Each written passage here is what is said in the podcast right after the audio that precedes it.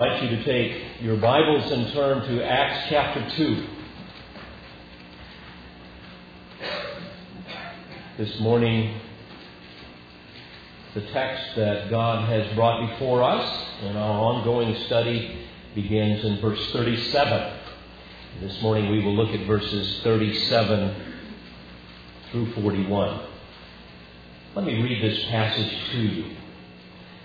Acts chapter 2, verse 37. Now, when they heard this, they were pierced to the heart and said to Peter and the rest of the apostles, Brethren, what shall we do? And Peter said to them, Repent, and let each of you be baptized in the name of Jesus Christ for the forgiveness of your sins, and you shall receive the gift of the Holy Spirit.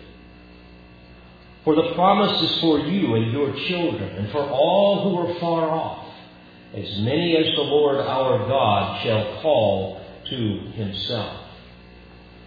And with many other words, he solemnly testified and kept on exhorting them, saying, Be saved from this perverse generation. So then, those who had received his word were baptized and there were added that day about 3,000 souls. I confess that I grieve every week when I think of how many thousands of people respond to evangelistic invitations and do so without really understanding what the gospel means. People that walk aisles and repeat prayers and accept Jesus into their heart and therefore become convinced that they are heaven bound, that they are citizens of the kingdom of God, yet when they die, they will go straight to hell. They fill churches, they teach Sunday school classes, they sing in choirs, they fill pulpits, they write books, they do all kinds of religious things, thinking all along they belong to the Lord, when in fact they do not. No doubt some of you, tragically, are in this category. Jesus warned about this great tragedy. He said in Matthew 7 21, Not everyone who says to me, Lord, Lord, will enter the kingdom. He went on to say, Many Many will say to me on that day, referring to that day of judgment, Lord, Lord, did we not prophesy in your name, and in your name cast out demons, and in your name perform many miracles? And then I will declare to them, I never knew you. Depart from me, you who practice lawlessness. No doubt you ask the question, how can this possibly happen? How can so many people be so badly deceived? And the answer in the short form is basically this they have been misinformed, and many gladly so. Because they really don't like the truth of the gospel, they prefer another gospel. They do not understand the truth about the gospel of Jesus Christ, nor do they understand the truth about genuine repentance. And thus I have titled my discourse to you this morning, The Nature of Genuine Repentance.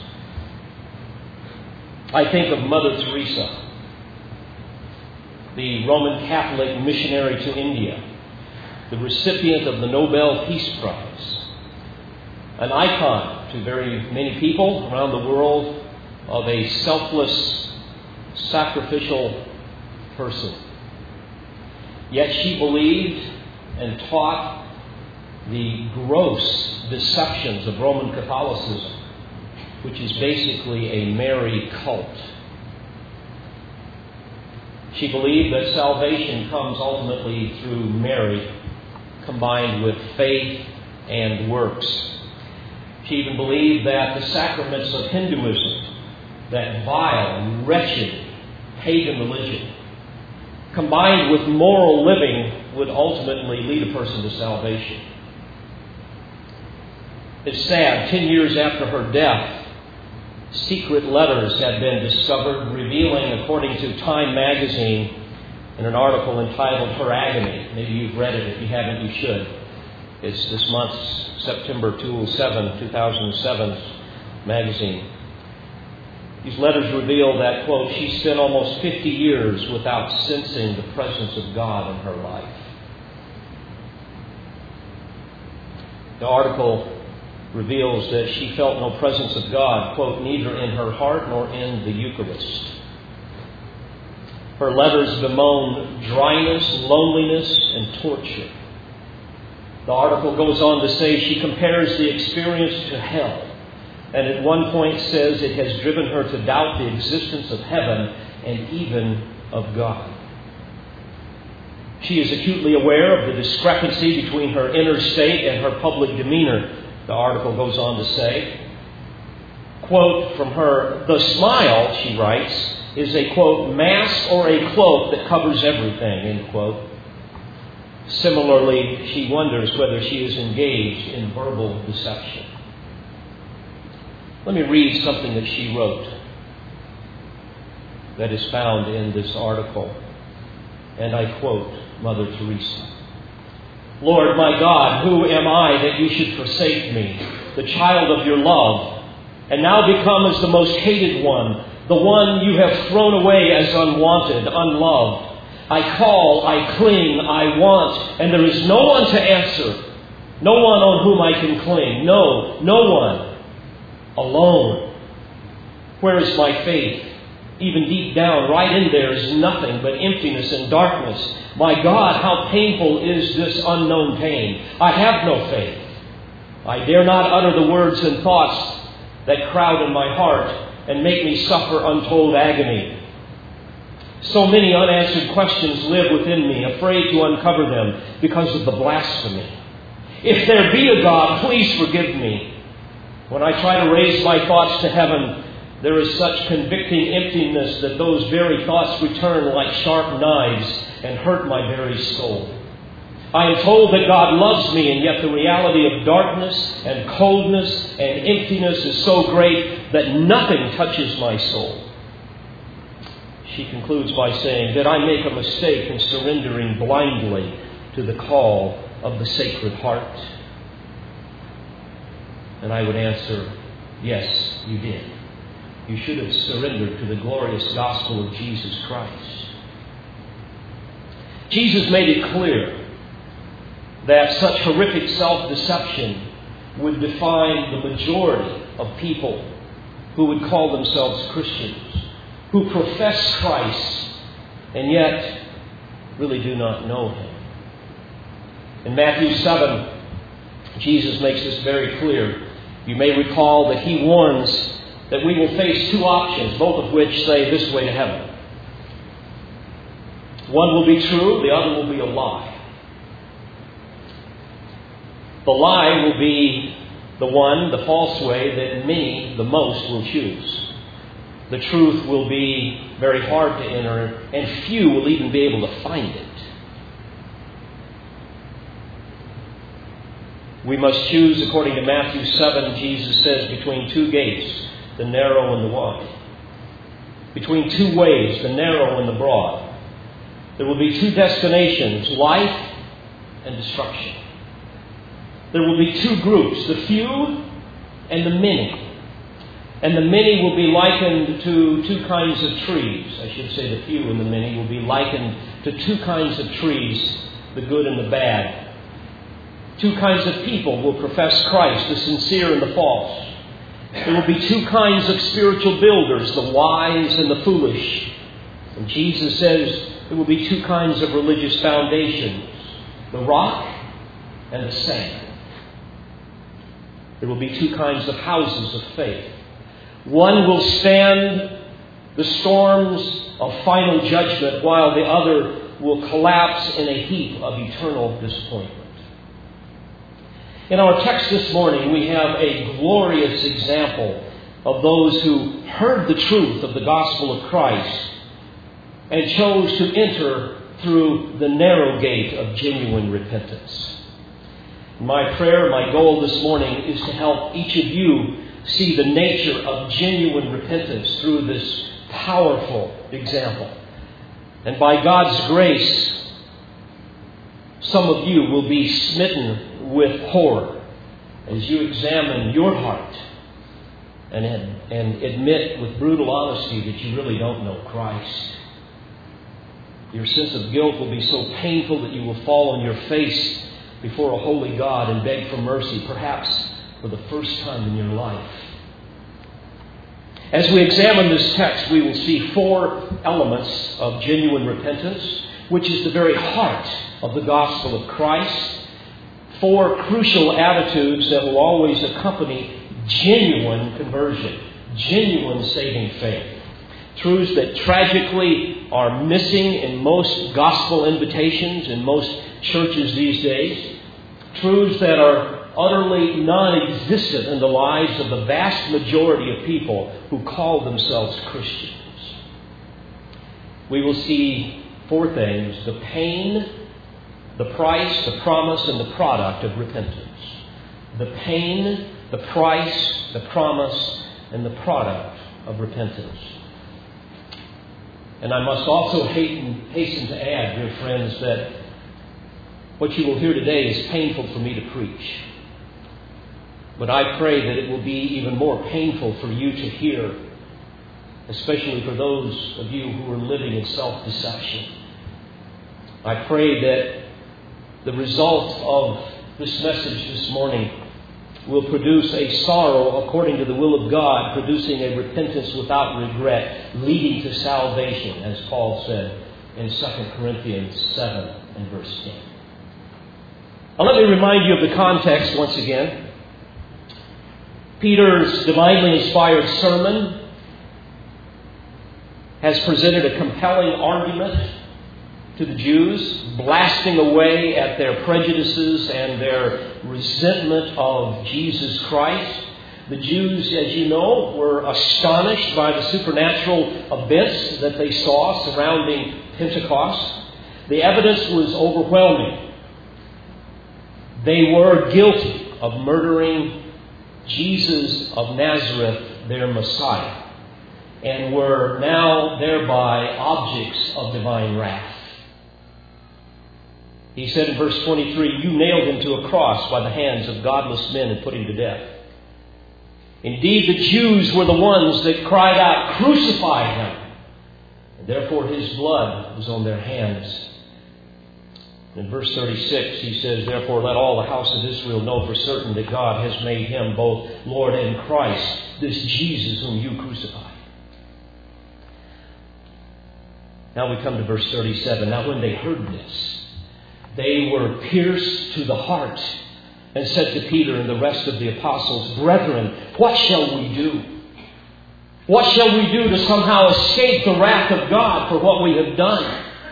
for our sin and our wickedness and our rebellion. And friends, here we see, first of all, the pain of repentance. Notice the text says they were pierced to the heart. What a graphic description of what they felt. The word in the original language indicates an experience of something suddenly stabbing you in the heart producing a severe pain. Everyone who has truly been born again knows what this feels like. Certainly, many of those Jews that day did. This describes, my friends, the experience of unmitigated guilt. This describes the brokenness of heart when we recognize our sin. This depicts the sharp sting of profound, overwhelming conviction. And this will inevitably lead to bitter tears of repentance and the pleading for forgiveness. My friends, this is the stuff of the gospel of Christ. And this caused them to desperately cry out to Peter and the rest of the apostles, Brethren, what shall we do? Now, in truth, I would submit to you that few who profess Christ have ever experienced anything close to this. In fact, most have no feelings at all concerning the heinousness of their sin or the inconceivable offense of their sin to a holy God. Yes, but Pastor, I did not crucify Christ as they did. Oh, really? I would submit to you that your guilt and mine is no different because you, like me, have denied him. We have rebelled against him. We have rejected him. We have blasphemed him. We have ignored him. We have disobeyed him. Consider the condition of your heart for a moment, now or perhaps even in the past. Have there not been times when you really thought to yourself, you know, this whole thing of sin, it's really not that big of a deal? Quite frankly, I don't see myself as really that bad of a person. Obviously, you have never been pierced to the heart. With such an attitude, Christ's death on the cross is a meaningless absurdity to you. So you choose to neglect him altogether. And my friends, such contempt for the Savior makes you as guilty as anyone who drove the nails in his wrist. Oh, ah, Pastor, I'm not that bad. Oh, really? Do you love him with all of your heart? With all of your soul? With all of your strength? Does the center of gravity of your life orbit around your passionate commitment to give God the glory in everything that you do? Do you seek to honor Him? Are His words precious to you? Do you find them to be the very nourishment of your soul? Or do you, quite frankly, give little regard to the Word of God? You're content to hear it every now and then on a Sunday, but during the rest of the week, His voice is rather meaningless to you. Do you love yourself and the world far more than Christ? Do you have a secret devotion to the Lord Jesus Christ, or is He somewhat of a byproduct in your life? Do you have a passion to spend time in communion and prayer with Him, or is that simply not a priority for you? Do you find that you want to submit to His authority? Or do you reject Him even as those early Jews and Gentiles? did? Or perhaps, since guilt may have many different faces, perhaps you are the type that will smugly agree with certain doctrines in the Word of God, but ah, there are others when you come to them, you will reject them categorically because they do not fit into your preconceived ideas of theology and your personal preferences. And you still say you were better than those of that day? And yet, as we look at Scripture, we see that there are many who will be this way. And yet, isn't it interesting that we want to think, well, the many certainly couldn't include me?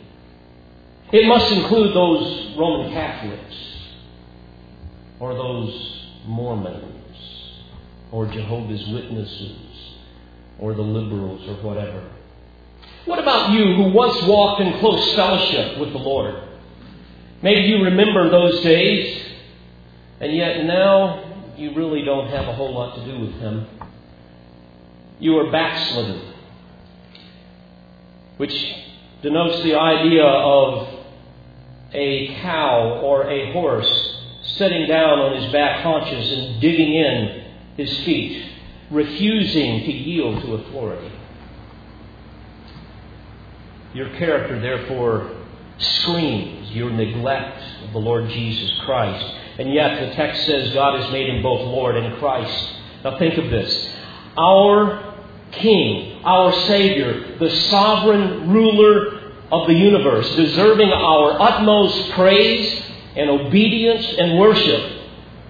And yet, we act as though he doesn't even exist our private life is filled with materialism, deception, immorality, deceit, anger, revenge, laziness. Friends, what a mockery it is, if this is true in your life, to call yourself a Christian. What ingratitude, what hypocrisy. I pray that we will all examine our hearts and weep bitterly over our wickedness and be restored into fellowship with the Lord. So don't say for one minute that somehow we were not as guilty as those early sinners. Certainly, the Spirit of God brought overwhelming conviction to many of those Jews, and that was evidenced by the pain of conviction of their sin and the horror of the thought that somehow they stood guilty before a holy God and his wrath was now abiding upon him. That's why it says they were pierced to the heart. Now, here's where most are tragically misinformed. Most are never confronted with the heinousness of their sin, nor are they confronted with the utter helplessness that is a part of their character. Their total inability to in any way contribute to their salvation. So they feel no helplessness, no desperation, no sense of guilt, no sense of shame. They have no fear of divine judgment. There's nothing, quite frankly, in most gospel invitations today that would cause anyone to have their heart pierced. For most, sin has been so sanitized that it seems rather ludicrous for man, not to mention God, to make such a fuss about it. In fact, if you read the most popular evangelical pastor of our time, you will discover that the essence of his definition of sin is simply sin includes all those things we think and do that rob us of fellowship with God and steal away the happiness He wants us to enjoy. Boy, there's not much there to pierce your heart. You see, with that kind of definition that so many would agree to, the good news of the gospel becomes nothing more than God loving us so much that He sent His Son to save us from our unhappiness. How silly. In his best selling book, this particular pastor invites people to, quote, quietly whisper the prayer that will change your eternity. And here it is Jesus, I believe in you and I receive you. then he goes on to say, quote, if you sincerely meant that prayer, congratulations. Welcome to the family of God. You are now ready to discover and start living God's purpose for your life. End quote. My friends, this is the antithesis of what happened at Pentecost. And this is the antithesis of any genuine gospel invitation. Such an invitation trivializes sin and makes no call for repentance. When we consider the various biblical terms for sin and the different concepts that we read in the Word of God that depict sin, we can ultimately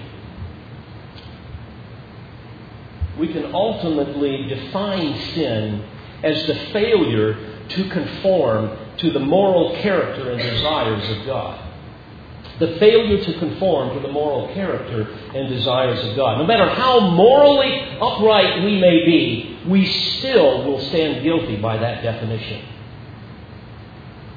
This is something infinitely more serious than those things we think and do that rob us of fellowship with God and steal away the happiness He wants us to enjoy. And by the way, the Jews certainly understood the hideous consequences of sin in their lives in a book that I am writing on sin, I say, and if you will forgive me for quoting myself here, but I felt I could say it more succinctly if I do. No one can ever appreciate the glorious gospel of Christ apart from understanding two essential truths. They must have a profound mourning over the depths of their depravity and a solemn appreciation of the holiness of God. They must fear God for the fear of the Lord is the beginning of knowledge, but fools despise wisdom and instruction. Proverbs 1 7. No sinner can be saved until he understands that he has violated the law of God, offended his holiness, and stands condemned. A sinner must comprehend that he needs to be reconciled to God, to be made, to be made holy by the imputed righteousness of Christ, to be set apart from sin unto God. And as religiously incorrect as it may be in our culture, the truth is simply this. Any gospel presentation that excludes these fundamental truths eviscerates the very heart of the gospel, thereby robbing God of his glory by disregarding his holiness and trivializing the sufferings of Christ. End quote. My friends, if you have never felt the pain of your sin that put to death the one whom God says is both Lord and Christ, all I can do is plead with you to examine your heart. And I pray that by the power of the Spirit of God and the two edged sword of His Word, that He will pierce your heart with the truth. So, this is the pain of genuine repentance that those early sinners that became saints experienced. Secondly, notice the price of repentance in verse 38. And Peter said to them, Repent, and let each of you be baptized in the name of Jesus Christ for the forgiveness of your sins.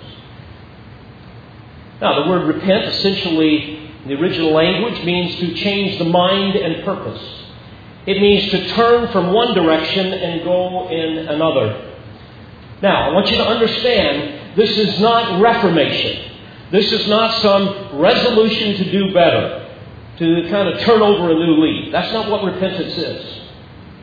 Nor is it contrition, merely feeling sorry for the bad things that we have done.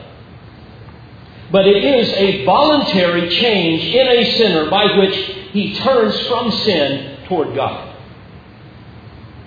And it involves the entire man. It involves our intellect, where we understand the truth about our sin and the Savior, where we understand the gospel of Christ. It involves our emotions, where we experience a profound hatred of our sin and a genuine love for the truth. And also when we experience the fear of a holy God.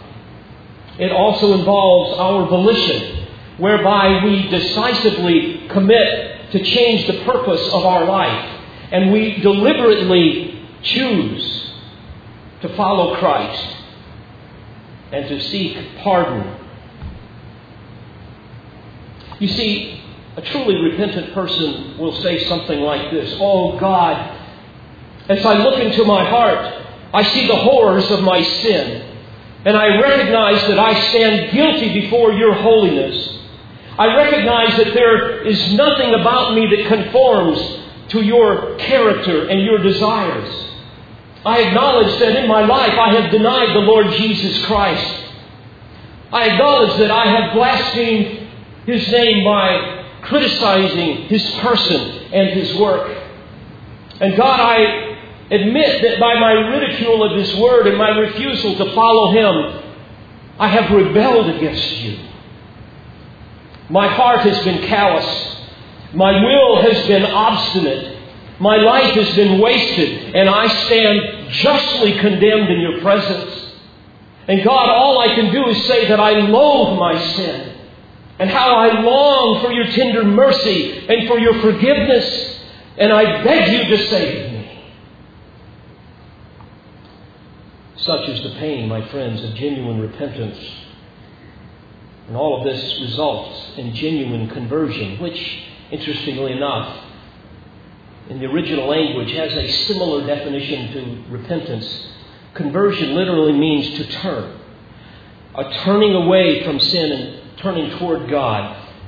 And it also results, therefore, in faith in Jesus Christ as Savior and Lord, regardless of the, of the cost, regardless the price. And notice the price he said to them, Repent and let each of you be baptized in the name of Jesus Christ for the forgiveness of your sins.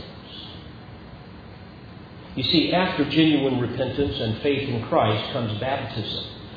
Now, let me digress just for a moment.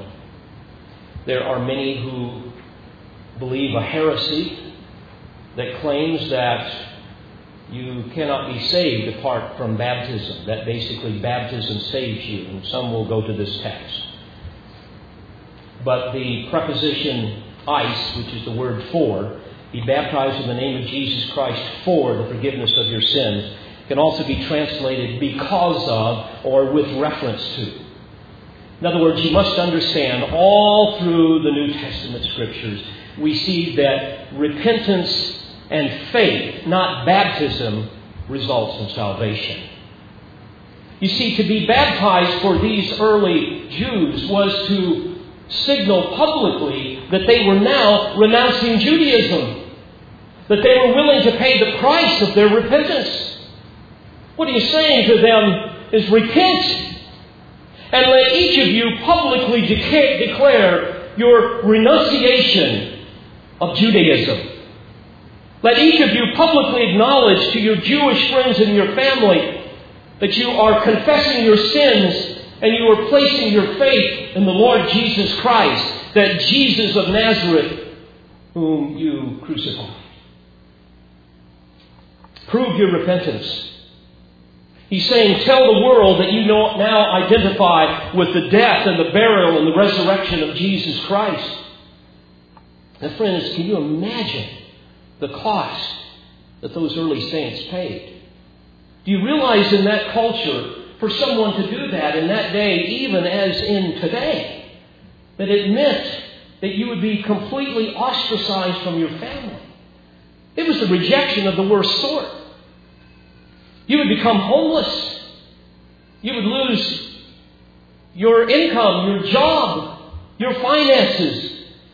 In fact, most families would consider you dead. My friends, the reason why so many profess Christ but do not possess Him is because they have never truly repented, nor have they ever hated their sin so much that they were willing to abandon it, regardless of the cost, nor were they willing to depend solely upon the grace of the Lord Jesus Christ to save them. People just simply aren't willing to pay that kind of a price. And since that kind of preaching doesn't fill churches, many people never even hear it. Remember in Luke 13, an unnamed inquirer noticed all the multitudes, but yet recognized that none of them were really seeking salvation. They were seeking all the goodies that Jesus would be handing out. So in verse 33, 23, he asked, Lord, are there just a few who are being saved?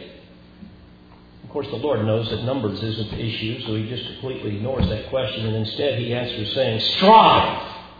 Strive to enter by the narrow door, for many, I tell you, will seek to enter and will not be able. Oh, wait a minute, wait a minute. I, I thought this, I thought this thing was easy.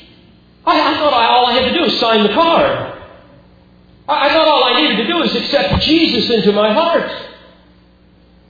I, was told that all I need to do is quietly whisper the prayer that will change my eternity. Jesus, I believe in you and receive you. What's the striving stuff? The word in the original language, strive, is agonizomai. It means to fight, to engage in hand to hand combat. It was used to describe one that would engage in an athletic contest that would require great intensity and exhausting effort. What's this fighting? What's this hand to hand combat? And what is this? Many, I tell you, will seek and will not be able. I thought this deal was easy. No, friends, that's what Satan would have you to believe. There's a wide gate and there's a broad way. But that's not the way Jesus invites us to come. My friends, salvation is far more than just reaching out and accepting some free gift, some whispering some prayer. There is a striving. That's why Jesus said in Matthew 7:13, "Enter through the narrow gate, narrow uh, stenos. It's the idea of something that is restricted, something that is compressed. It comes from a root word that literally means to groan. I want you to enter through that gate that requires you to groan to get in. In other words, you don't enter into Christianity with great ease. The point is, there will be intense pressure resulting from a conscious, deliberate choice, a determined, purposeful decision requiring strenuous effort. That's why in Luke 16 16, the Lord says, The gospel of the kingdom of God is preached, and everyone is forcing his way into it. The idea, again, of vigorously forcing, pressing your way into the kingdom. And Jesus said in Luke 9:23, if anyone wishes to come after me, let him deny himself. Literally, that means to renounce yourself. It means the end of you. It means to be so repulsed by you that you don't want anything to do with that old, fleshly, sinful part of you. But, but wait a minute, I'm coming to Jesus to find fulfillment in my life. I, am coming for a purpose in my life. I'm, I'm coming so that He can help me achieve my goals and make me happy, help me reach my full potential, to satisfy all of my longings and my ambitions, to help me become successful, even wealthy. See, this was the same attitude of the multitudes that were following Jesus. But rather, Jesus said, No, I want you to deny yourself. Beloved, now do you begin to understand this idea of striving? It's not easy. And first, Jesus says you've even got to find the true gospel. That's why he said in Matthew 7:14, "For the gate is small and the way is narrow that leads to life, and few are those who even find it." The point is, you have to first wade through all of the satanic religious deceptions that say this way to heaven.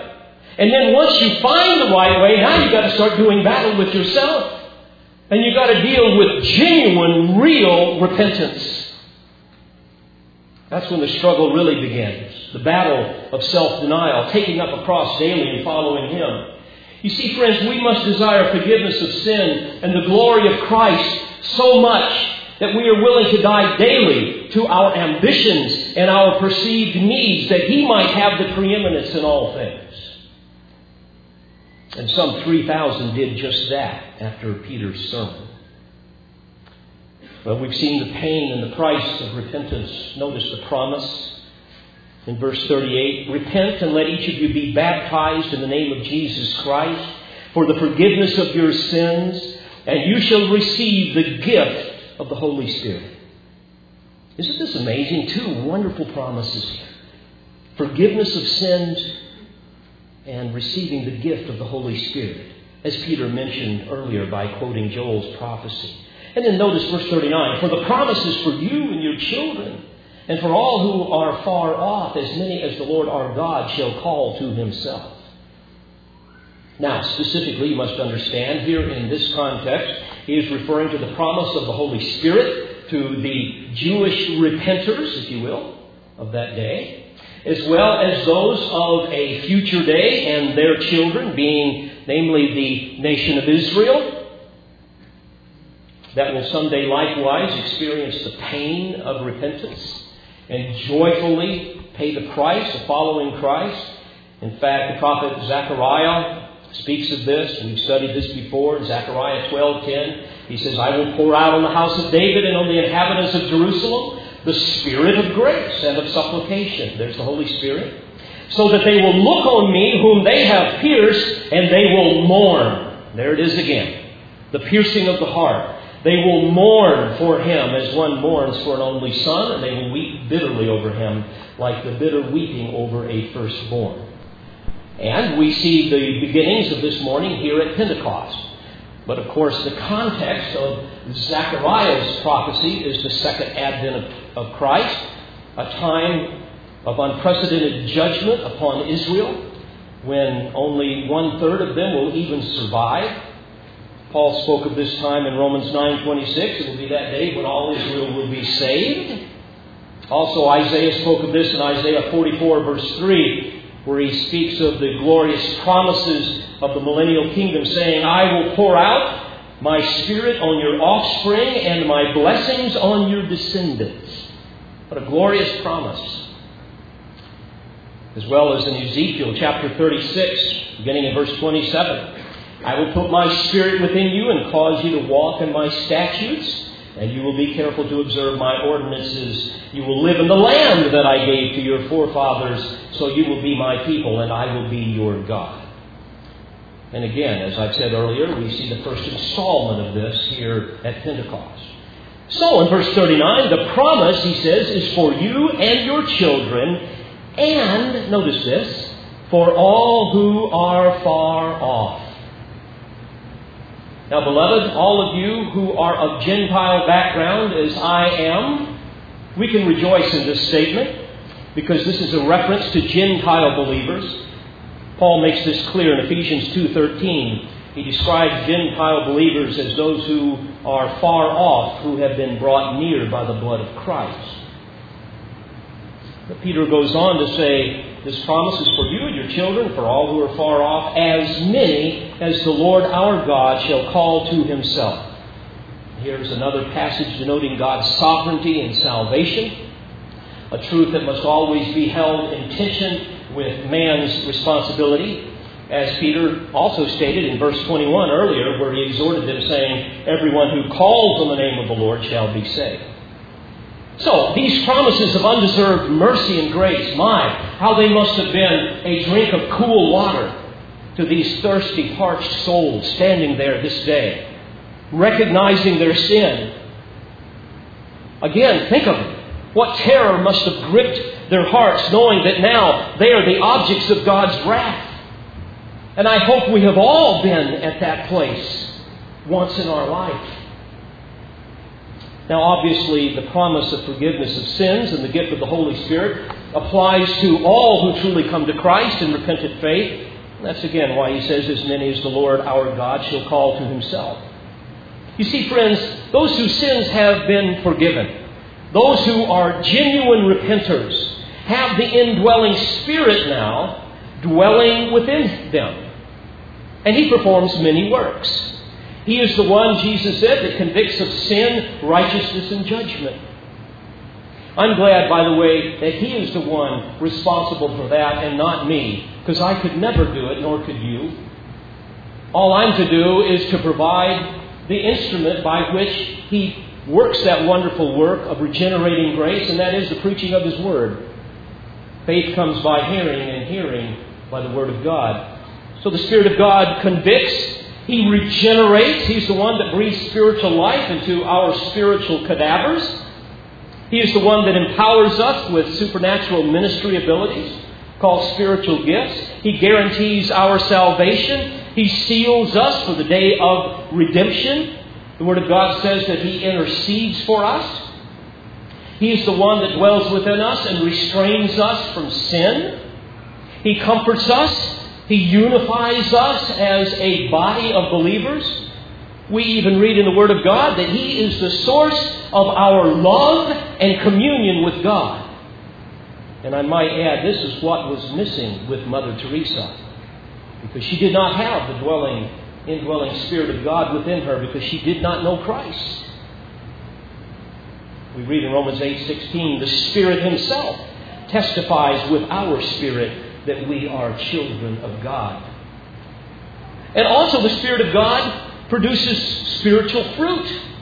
And you see, this is part of the great promise of repentance. He is saying, if you will repent, the promise of the Spirit of God will fall upon you. The outpouring work of the Spirit of God will begin to manifest itself in you and through you.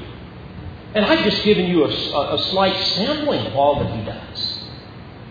You see, when we see a professing Christian who bears no spiritual fruit, that is a sure sign that genuine repentance has never occurred. Because they have no Holy Spirit.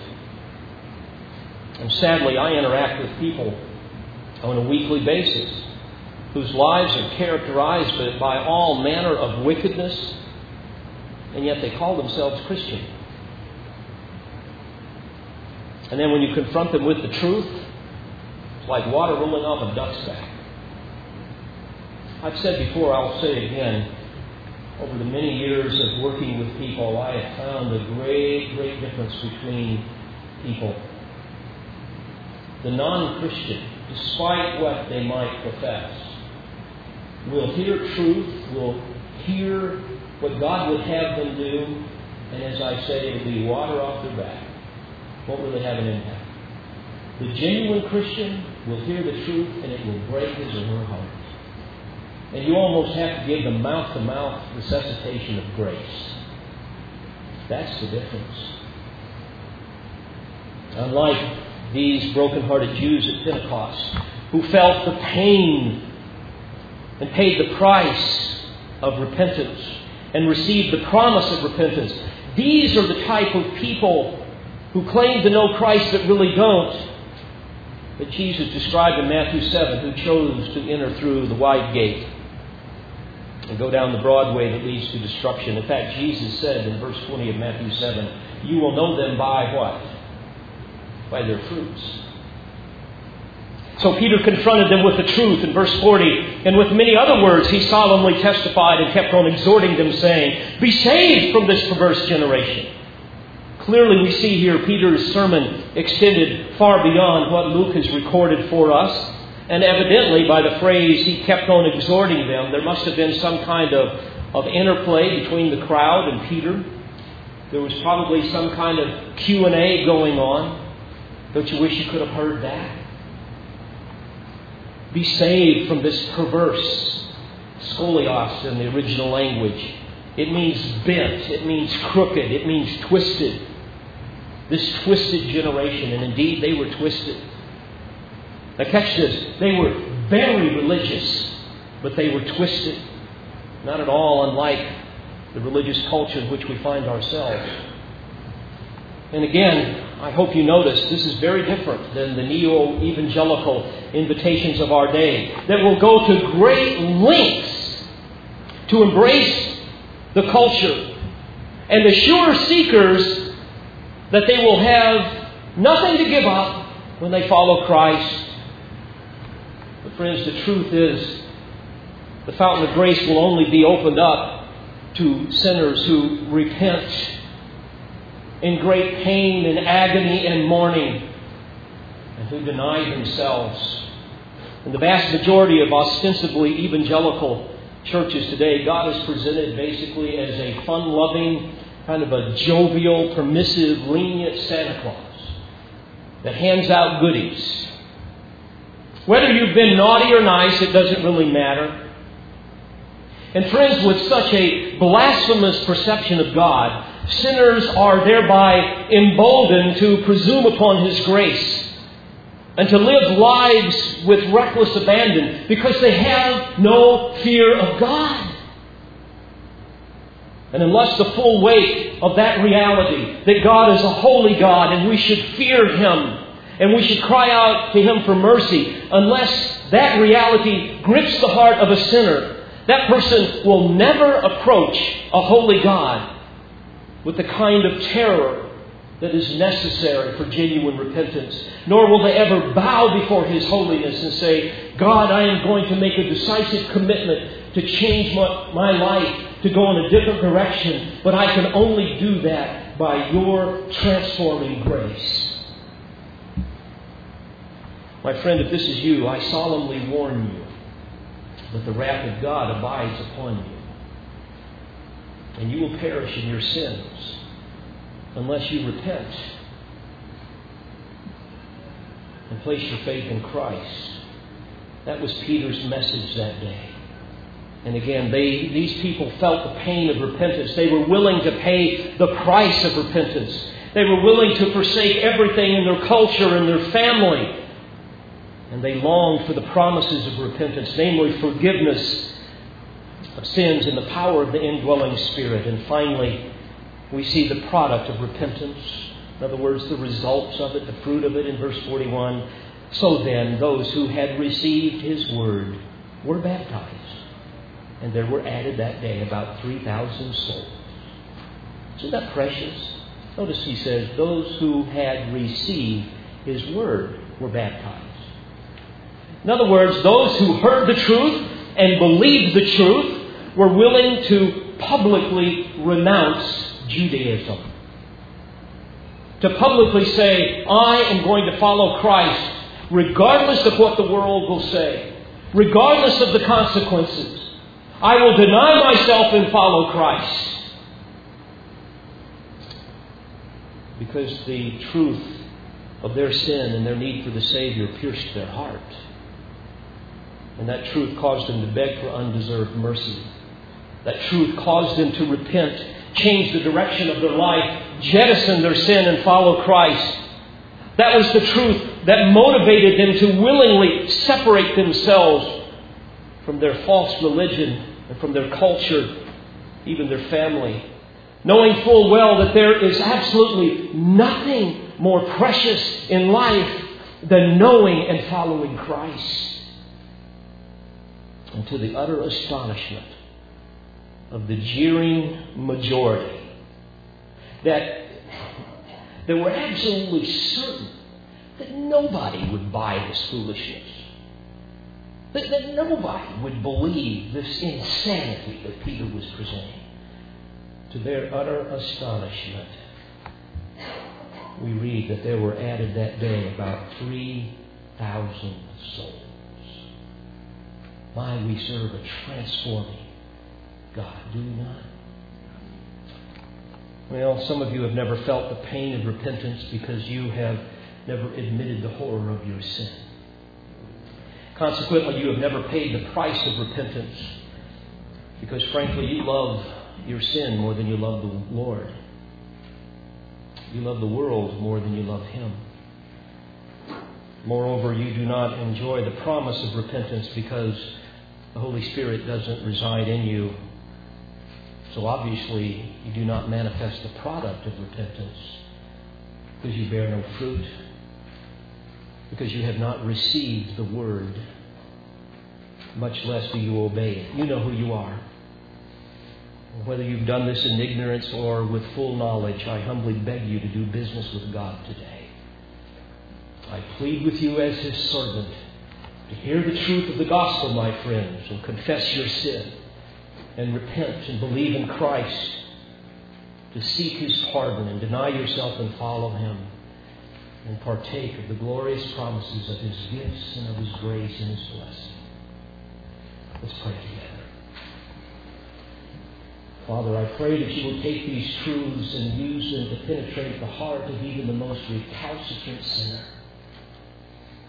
And I pray, Lord, that many will be saved because of the truth of the gospel. And because by the power of your Spirit, they repent. And Lord, for all of us who know and love you, but still sometimes fall back into the ways of the flesh, Lord, may we also repent. Confess our sin, knowing that you are faithful and just to forgive us our sins and cleanse us of all unrighteousness.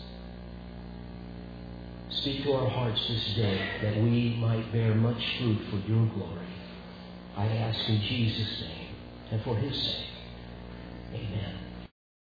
We pray you've been edified by this presentation. You've been listening to pastor, Bible teacher, and author David Harrell. For more information or to order additional tapes or CDs of Pastor Harrell's messages, please visit olivetreeresources.org.